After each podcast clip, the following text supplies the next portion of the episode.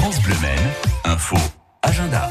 Nous sommes bien le mercredi 10 juillet, mais parlons déjà de ce week-end avec au Mans le feu d'artifice du 14 juillet qui sera tiré samedi soir. Rendez-vous parc de l'île aux planches, ambiance très rythmée avec l'association Mancel Impact, grande spécialiste des musiques électroniques, qui accompagnera d'abord la soirée feu d'artifice de samedi, mais aussi euh, ce dimanche pour une rêverie estivale au son de la musique électronique, donc entre 15h et 21h. Bon, nous ne vous l'apprenons pas, mais quelque part j'ai envie de dire que ça fait du bien de se le redire. Oui, l'heure est aux grandes vacances d'été. À voir à la Ferté-Bernard, une remarquable expo photo sur les vacances des Sartois. Il y a beaucoup de, photos noir et blanc puisque les plus anciennes de ces photos évoquent effectivement les premiers congés payés.